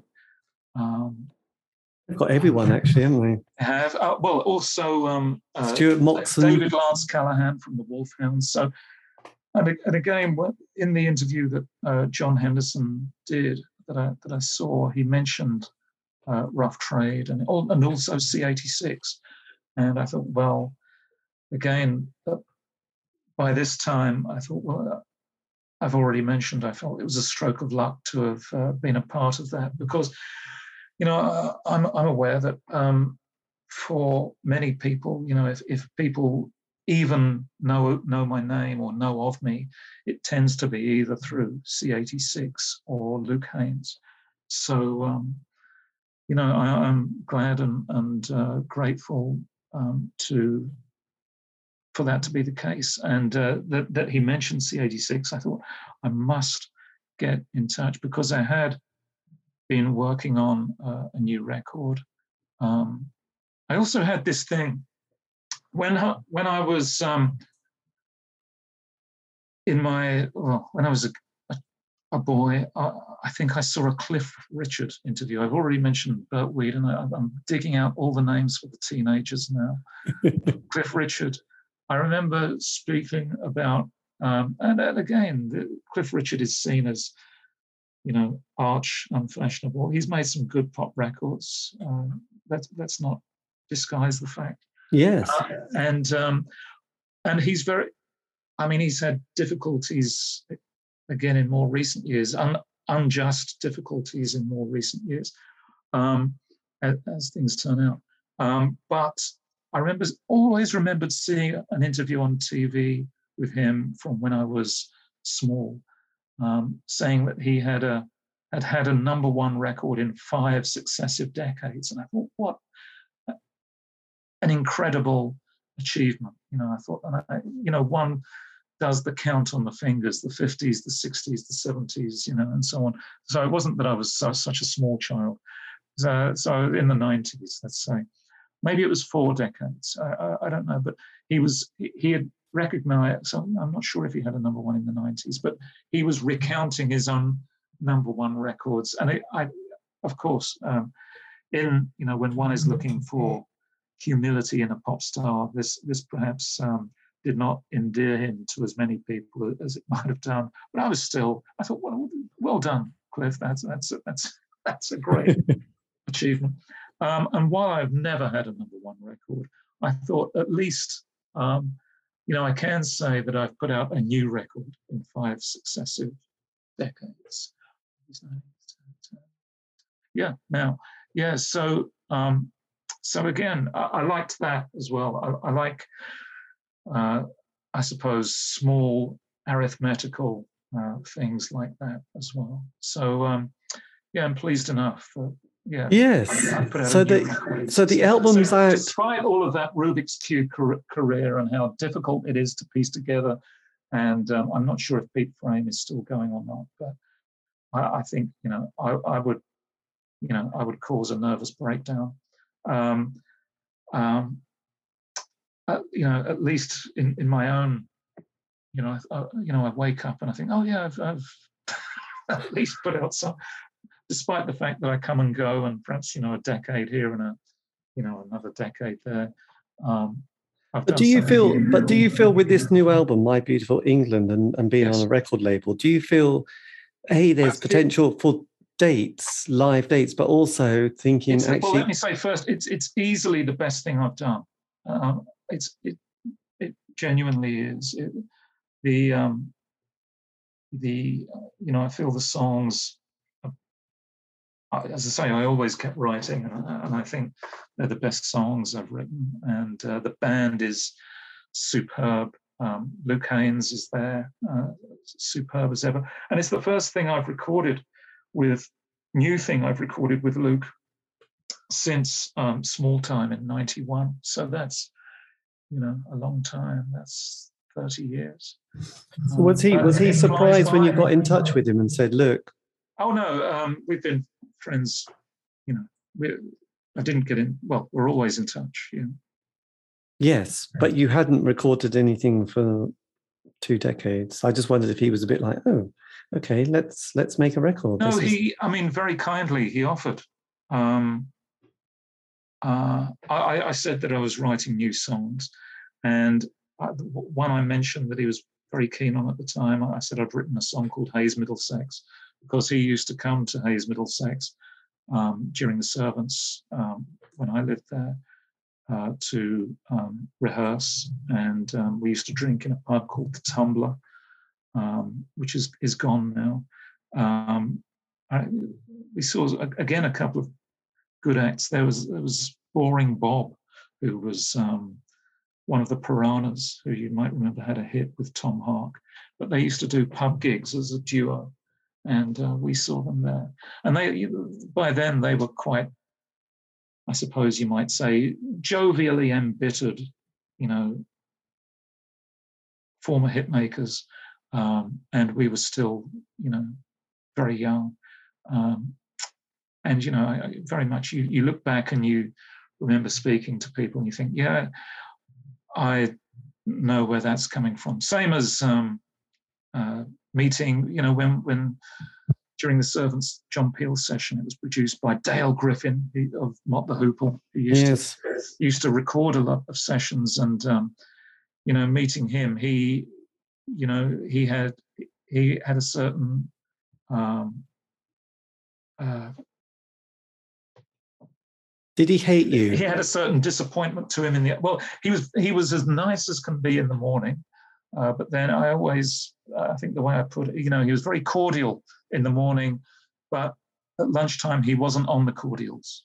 And after a liquid lunch, he came back. And I think the full, um, the full um, dreadnought onslaught of the uh, of his experiences in in rock music, uh, he visited on you know the post lunch Peel sessions. Certainly in in my case, and, and perhaps others. But it was it was nothing but an honour, uh, of course, to be um, produced by him, and and and in fact, you know, I'm fond of the memory of that now as well. You know. Yes, absolutely. Back in I think it was '86. So, the, but the, with the new album, which is coming out this month, I do believe, 2022. When did you? Well, it's been it's been moved forward. It, it's October, but um, um, um, for people who are pre-ordering, I think it I, think it will be, um, well, I know it will be sent out earlier, but the I think the official release date is October the 14th now. Right, Four, 14 tracks, including Marie Lloyd. Now, when did you first came across the very famous Marie Lloyd from music hall days? Well, when I my my father is from uh, Marylebone. Well, he was born in Marylebone and moved out to Hayes in 19. My late father moved out to Hayes in 1941. But I was raised, you know, I, I was my. I still have, you know, rose. Well, not rose, but you know, uh, blurry memories of being sung to sleep when I was very small. Um, and I remember, always remember being sung to sleep by the song, because uh, because of course I spoke about it in later years with my parents, you know, when they were here. Um, the song "Lily of Laguna" was an old music hall song, not not one of Marie Lloyd's. But my, I think my my father's London past was, you know, brought with it a certain memory of music hall songs and you know the songs of Leslie Stuart and um, uh, so you know records by Gus Elen um, and uh, Sam Mayo and so on.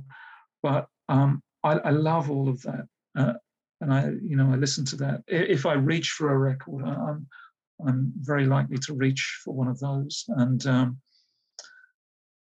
yeah, there's just something to me very uh, cherishable about music hall. It was the first working class entertainment, and much of modern entertainment derives from that. And before I turn, I see you thinking, "Oh my goodness, is about to lurch into the history of the full history of music hall." And, no, I'll, I'll no, no. I was fascinated because I, I remember when Andrew Marr did a, a, documentary on the history of Britain, and or I think, and and he did a whole bit on music hall, and I found it kind of fascinating the work of Little Tich Marie Lloyd that he he Little focused Tich, on. Yeah, Harry Relph. Yeah, I mean a, a great artist, and even even that you uh, well, it's not used these days when when one needs to be kind, uh, apparently.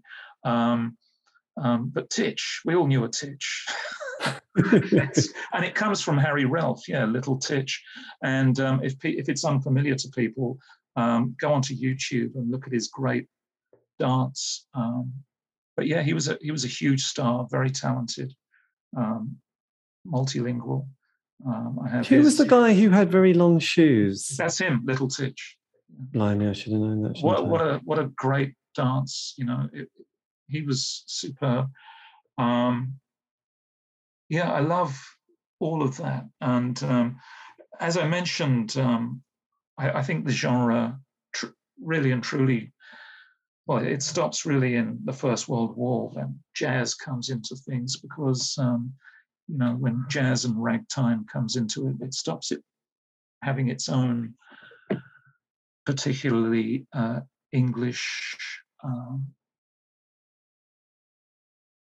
generic feel to it.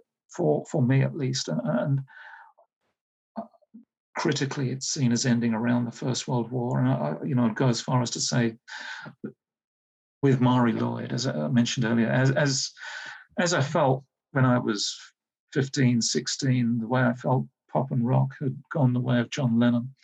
Um, music hall certainly went with Marie Lloyd. Um, also, again, she brings in that arithmetical thing I mentioned, uh, in that it's easy for me to remember her dates because I share I share a birthday with Marie Lloyd uh, and also Grant McLennan uh, February the 12th. Uh, so it's easy for remember for me mm. to hmm. remember her birthday, but also she dies on Luke Haines' birthday, 7th of October. So I, am full of that kind of uh, fascinating, you know, in a in a David Eastaugh kind of way, fascinating, not really, you might say. no, but it is very, you know, I, I you know, I found that, and the stories of people like even Charlie Chaplin's life and and how. Well, he, again, he he and Stan Laurel were, as as I'm sure you're perhaps I mean intervening. Perhaps you're about to say, both will in their recollections um, talk about Dan Leno and how they took they they were much influenced by Dan Leno. Again, a name that was revisited in Peter Ackroyd's book and in the uh, the film made a few years ago of that novel. Um, the Limehouse Golem. um, that that book. yes. Yeah. My God, it's there. So with the album, just just going back to that, there's 14 songs. Actually, I've said that before. Um, did you record these? Have, have these been in your folders and written over the last two decades that you just started thinking, right? I've had a chat with John. He's saying yes with the album. I better get going. Oh no, I recorded it. Uh, I, I when I dropped John a line, it was with the album fully complete. Right, you did I, it. Yeah, that again with my feeling when I did play Dusty for me. I um I don't yeah, and I think I think most people might do something similar or the same these days. And for me, it was necessary because um, it, it happily things worked out well with John. But if if one waits until you get in touch with a record label and say, "Hey, I'd like to record an album. How about it?" Um, I don't think that's you know these days. Uh, certainly with my track record, where I, I I've already mentioned that for me, you know, the reception of a record is no marker of a success. You know, some extraordinarily dreadful records have been massive sellers, and probably many of my favorite records have sold very few. Um, and we know, you know, legendarily, we all, you know, the story of the Velvet Underground, and you know, if you listen to Max's Kansas City, where you know the applause sounds like you know the beginning of rain on a conservatory roof. You know, it, it's and they were magnificent, and yet very few. Well, certainly the, you know, the, the legend is that very few people bought the records, and it becomes, um, you might say, um, you know, a good uh, consolation for not having hit records. You can think we must be fantastic because no one's buying the records, just like the world. um, yes. But, um, yeah, but on a serious note, yeah, I, for me, the thing was, um, well, it sounds like Frankie Howerd. Please yourself, please yourselves. um, and really, I think there is no better um, uh, ethic than please yourself. And and I did that, and uh, you know, I made the record that I wanted to hear and I wanted to buy and to be available. Also, and as you mentioned, you know, some of some of the melodies, uh, and until you make an album, of course, you have a few things knocking around in the in the treasure chest. Mm. I'll finish that one day, or you know, that needs a middle eight, or that needs you know another verse here, or um, you know, or a coda or something, and um, but you always, you know, it's, it's you know, you have these um, unfinished children. Yes. so did around. you? So you got your you got the band together, including Hate, Des, Rob. Is it Dwayne? Well, and then you and then you Dwayne, got the song. I, had you had you re- rehearsed the songs before going into the I, studio? I, I did not get a band together as such. Um, as I mentioned, Des, who had helped assemble Small Time, he's a long-time friend of 30 odd years. And um, again, it's, you know, my wife is very good at, you know, making regular arrangements to see her friends. I don't know if it's a, a, ma- a male thing, a man thing. And again, uh, I don't know how this fits in with current sensibilities, but, you know, in the old fashioned sense, I, I, I, don't know if it's, uh, so in my case, a, a man thing that tend to um, get you know arrange to see old friends when we've got something to do. Uh, you know, and you find time can just pass by, and you think, God, I haven't seen them in ages. Um, I have to write a few songs and record something as a you know as a project. And you know, with my idea of thinking, yeah, I can do my five records in consecutive decades, and um, um, and get together because again, I don't I don't live on in or around London anymore. So, it, you know, it, there isn't a casual way of seeing old friends. This is, you know, this invention, Zoom and uh, Google Meet and other others are available, as as I believe one should say. Um, yes. You know, it, it, helps you keep in touch with people uh, in a way that feels, you know, even, even a little more closely than the telephone. But um, yeah, so I didn't really assemble a band, um, but you know, I got those songs together, played with Des and um, Rob, who plays drums, and it is a friend of his who I've known through him, friend of a friend through years, very nice and very talented drummer. Um, Luke, again, I've known for the longest time in music. Uh, Dwayne, who plays trumpet, uh, is in fact, uh, you know, I I was uh, an academic for very many years. I left only last year, and Dwayne is in fact one of my former students, and um, he's uh, a good man. He he's he teaches music now in Exeter, and um, the thing is, I, I, wanted to work with. Um, I've never worked with any kind of brass, uh, you know, brass section or, or, or, trumpet or trombone or anything, and I really wanted to. And I remember he played, and um, he was a mature student when he was in my uh, modules at, at, the university, and um, kept email addresses, you know. Um, so I dropped him a line, and he was, yeah, he was very pleased to do it.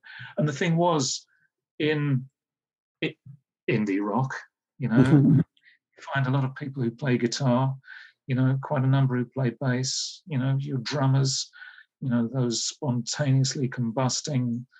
You, you can't you can't dust for um vomit, can you? but uh, you you rarely meet. You know, it isn't often that you meet people who play, you know, you might say uh, either classical or otherwise, you know, non-standard rock and roll um, guitar, bass, drums kind of instrumentation. So I was so pleased and so thankful that he was able to um, to play on it. And he, I think he really adds something um, really valuable to it. Yes, well, it does. It does evoke because a lot of your songs with you know my beautiful england the modern ruins of old london town um, yes, there there is a sort of quality, isn't there? The age of unenlightenment, General Gordon's last stand. You, you do sort of do, do you sort of um, have quite a melancholic quality sometimes when you're creating songs? Uh, well, yes and no. Um, I um, how does one answer? You know, I, will feel very. Uh, uh, I'll feel. You know, I'll, I'll be that you know, that Ponce who got very introspective on the C86 show, if I go too far into it. But um, both, you know, one and the other. So it's not a very satisfactory answer. I suppose I don't really register my uh, my emotional response to it. I just uh, write what comes. Yes, mm. but do you do you have a fascination for history? Yes, yeah, and um, yeah, a fascination for it, and also, um, you know, uh, uh, an insistence on rigor. And um, th- if there's a sadness about anything, you, you could say it's about, you know, things are being done to history, you know, which are highly regrettable. You know, so um,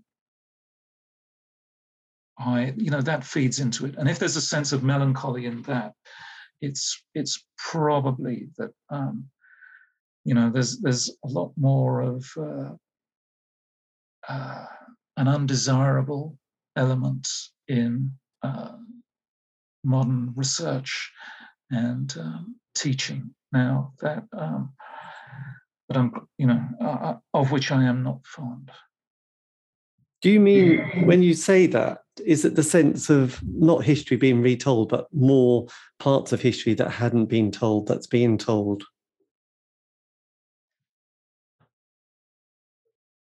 Well, the way you phrase that, you talk about, you know, where people do rewrite history with an agenda. You know, I'm sure they believe that they are, um, as you know, as is been written, you know, I'm sure they believe they are thrusting fact into the past, but there's a lot of presentism around now. And I, um, I abhor um, poor academic practice, you know, presentist um, attitudes to these things that are really um, very disappointing. Yes. It's a, it's a complex subject. Well, it's con- yes. history is always, is always fascinating. So, look, have you got any live dates that you've got possibly planned for the launch of the album? The launch of the album, in fact, um, I am, and uh, thank you so much to Future Radio and David Eastaugh on the C86 show um, for hosting this uh, this conversation. But uh, the launch of the album will be on a, if I can call it, a rival station, um, uh, Luke Haines' show on uh, Boogaloo Radio. Boogaloo, yes. Uh, jo- join me and join me and Luke Haines on um, Friday, the 14th of October on uh, Boogaloo Radio and um, revisit Future Radio for what they are ever, whatever they're doing at the same time. You can catch up on Future Radio while you're listening to Boogaloo Radio. So why didn't you have uh, the seventh? will be on radio. So why didn't you have the seventh of October? Because well, it, it's I mentioned it's uh, I mentioned that Marie. Uh, it was I did um, I did propose it with Luke, and I, but as I guessed, it's remember I said that the date that Marie Lloyd died is also Luke Haines' birthday. So that will be, you know, that will be a bank holiday in, in the Haines household, you know. Yes. Um, no work on on his birthday. So so if already you're a regular listener of Luke Haines, you can um, tune in. You can, you know, it will be um, it will be uh, what's his name, Father Yod, on you know the, the show that gets regularly repeated on on October the seventh. Yes. Um, yes, 12 noon till 2 p.m. on Friday, October the 14th. Please join me and Luke Haines on Future Radio. Excellent. I don't know if, if this will survive on on uh, as, a, as a jingle for as a jingle. It might be a, radio. We might put it as a jingle actually. I mean, if you could have said sort of a few key things to your 16 year old self starting out, is there anything that you might have whispered in their ear that would have just thought, yeah, that would have been good to have known? Well, I it, let's, uh, when I think of that question, I'm always reminded that my late father gave me what I always counted as some very good advice. Um, don't put yourself out, son. They won't think anything more of you. And I, I strongly recommend that to anyone. Um, and um, at the same time, you know, it, it's another way of saying please yourself. And um, you know, again, it's a good way to go about uh, any any artistic endeavor. If if you don't please yourself, you know, you can't really expect to please anyone else. I, I think. Um, I think, you know, perhaps with the possible except, exception of striptease. Um, um, but otherwise, I would say, um, in general, um, if I ever had any misgiving, and I mentioned that you know I had a lonely time early on. Um, I would say everything's going to be all right, and um, and it it has been. You know, it's it's been everything's gone very well for me. You know, I'm really uh, lucky and uh, delighted. You know, my wife Patsy is uh, you know everything for me, and um, and other than that, uh, more specifically, I could say, I suppose, you said, what, what age did you say, 16?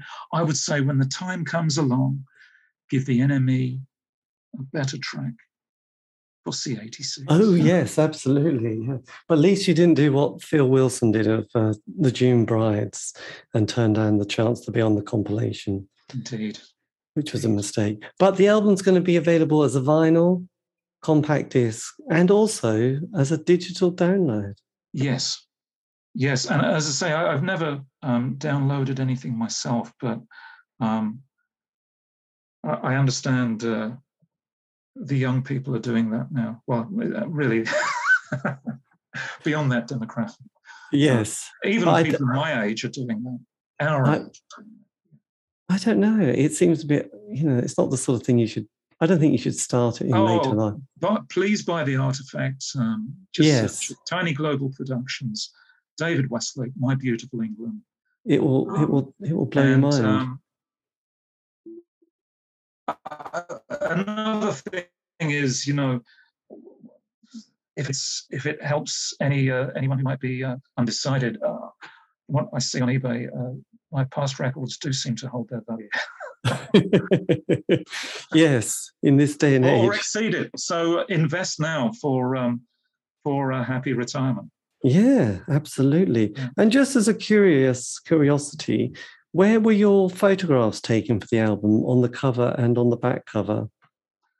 Uh, on the front cover in um, in rural Witney, Oxfordshire, and on the back cover, um, that picture is um, I had to because originally I had the front cover um, was originally the back cover, um, and I changed uh, that and uh, needed a new picture quickly and found uh, one of me at that's at Hampton Court Palace, and uh, it's sitting on the wine fountain, and those um, figures that you can see with me are uh, figures from the 16th century. Um, it was Henry VIII who had a wine fountain built in the first courtyard at Hampton Court Palace. Uh, you can still see it there. And um, that was for while he was deciding if he wanted to see people, they could um, refresh themselves. And as you can see, I'm not sure if the uh, the gentleman uh, on the back cover on the right, I'm not sure if he's um, fatigued through waiting to be given an, you know, uh, an address, an audience with Henry VIII, or if he's just very drunk. It does look like a scene from a festival or Freshers Week at university, doesn't it? Really?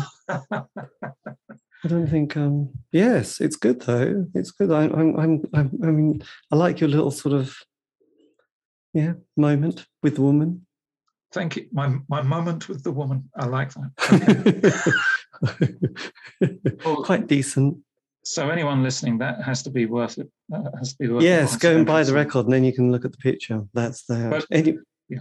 that's 14 songs, and uh, as you say, and um, and I encourage people to um, buy the record and other and other good records on tiny Global Productions. Yes, well, I think it does come with a certain ethos, doesn't it? And um, quality control. it is authentic, a, a word that's uh, perhaps uh, been used so profligately that um, to the point of being inauthentic. Has a Yes. kind of, Well, uh, actually, nowadays, a lot of people use the word. Um, oh God, now I forgot what they use. Actually, uh, oh fuck! I just oh, it's um, narrate. Is it it's- narrate? it's- No, curate. It's um, someone. Someone finds the use of people saying it's curated really irritating. Well, I know that as a verb. Are you saying it's used as a noun or or an adjective? I guess it's just used as a way of sort of describing, like John's label, saying, "Oh, he's created this fantastic label." Right. Okay. I, I I it's the first I've heard of that. I've I've learned several things this evening. You have, Yeah. but you can get yourself into trouble because someone might say, "No, that's not a correct term. You shouldn't use it in that context." Okay. Okay. I'll I'll, I'll, use it advisedly, Yeah, with or not use it advisedly. Yeah. or use it and see what they say. They might they might pick you up and you think, "Oh yeah, won't do that again in this day and age." Again, it sounds like a bandwagon. I I really uh, you know shouldn't jump on it. So No, God, don't. Not at our age. No. It, it might end in tears. But look, thank you ever so much for this, and uh, I will I will sort of spread the word, and it will be amazing. I'm sure your fans will just love this all over the world. This is going to be good. well, uh, it's always a surprise, even when you use the word your fans. Um, some. Uh, uh, yeah, I'm humbled.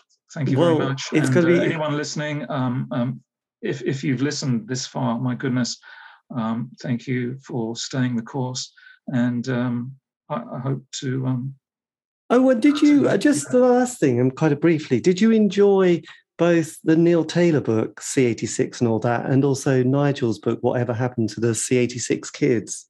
I've, I've just received uh, Nigel's book and um, had a very, um, very pleasant afternoon in, in the pub with him doing that, Nige. And uh, I look, look forward to reading that. And um, I think he has, I, have read another of his books, uh, Mr. Gig. Um, um, and uh, he has a very warm, welcoming style. So I'm sure I'm sure it. I know it's going to be great. And, and Neil and Neil Ta- and Neil Taylor's book C86 and I, all that. Um, he, that seems to have attracted some kind of uh, uh, mythology to it on it on itself. Um, uh, I um, yeah, I, I'm not sure about that one. Um, but I thought, it, I thought it had a wonderful title um, because, but I, again, I'm not sure.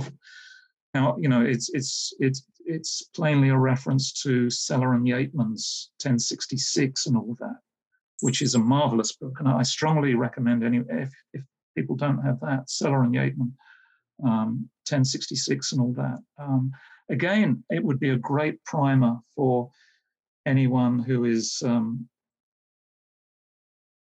butchering history, you know, um, currently. Um, it would be a, a marvelous um, first approach to, you know, a good attitude to academic practice. Yes. So, so I have got a copy of that one. So you're saying, right? This has been slightly. It's, I tell you what, it's, it's, a wonderful cover, isn't it? I, I, I um, I uh, admire the cover greatly.